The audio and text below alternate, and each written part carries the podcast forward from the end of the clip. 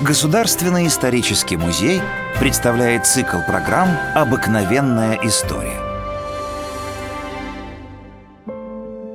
Маргарита Михайловна Тучкова, урожденная Нарышкина, настоятельница Спаса Бородинского монастыря. Во всех своих жизненных деяниях она руководствовалась любовью к ближнему. В 1805 году она по большой любви вышла замуж за благородного офицера Александра Алексеевича Тучкова, одного из пяти братьев-генералов.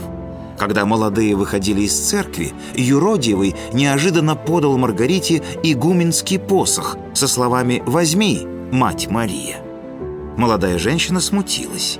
Дальнейшая жизнь Маргариты Михайловны показала, что слова блаженного оказались пророческими. Это было не самое удачное время для счастья. Шла война с Наполеоном. Александр Тучков отправился в армию. Существует устойчивая версия и об участии Маргариты Михайловны в военных походах. Молодая жена не могла расстаться с возлюбленным и решила сопровождать его. Вместе с мужем она участвовала в сложнейшем переходе русской армии через Ботнический залив, о котором закаленный в боях Михаил Богданович Барклай де Толли вспоминал – Переход был наитруднейшим.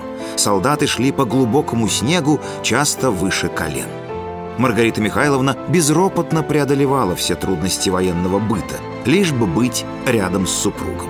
Но она не замыкалась на своих чувствах, старалась быть полезной всем, помогала раненым, накладывала повязки, зашивала раны, готовила еду на костре. Практически она стала сестрой милосердия для участников похода. Наступил 1812 год. Маргарита переживала, что не могла больше сопровождать мужа в боях. У них родился сын Николай, за которым нужно было ухаживать. В Бородинском сражении генерал-майор Тучков был смертельно ранен, и его не смогли вынести с поля боя под сильнейшим артиллерийским огнем неприятеля. Маргарита долго не могла поверить, что ее любимый муж погиб – Поздней, осенью, после отступления французов из Москвы, молодая вдова приехала на Бородинское поле. Несколько суток, днем и ночью, она искала тело мужа среди непогребенных, чтобы похоронить его по православному обычаю. Это были ужасные поиски. Но своего любимого, убитая горем женщина, так и не нашла. Тогда она решила построить храм – и обратилась за разрешением к императору Александру Первому со словами «Потеряв обожаемого мною супруга на поле чести, я не имела даже утешения найти останки его.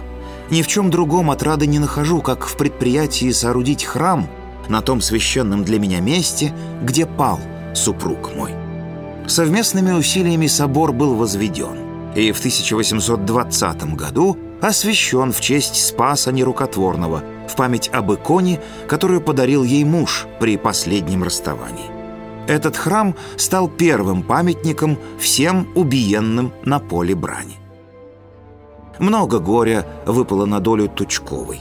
В 1826 году за участие в тайном обществе декабристов был приговорен к сибирской каторге ее брат Михаил Михайлович Нарышкин. Последним ударом стала смерть любимого 15-летнего сына Николая, умершего внезапно от непродолжительной болезни. Несчастная мать привезла тело мальчика в Бородино и похоронила в склепе Спасской церкви, ближе к тому месту, где геройски погиб его отец. Сама же поселилась рядом.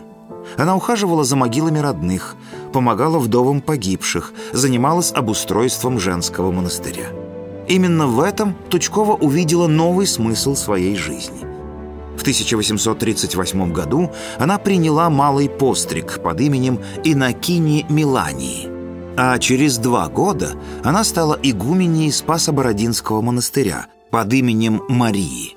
Принимая постриг, Тучкова вспомнила слова Юродиевого, сказанные ей в самый счастливый момент ее жизни.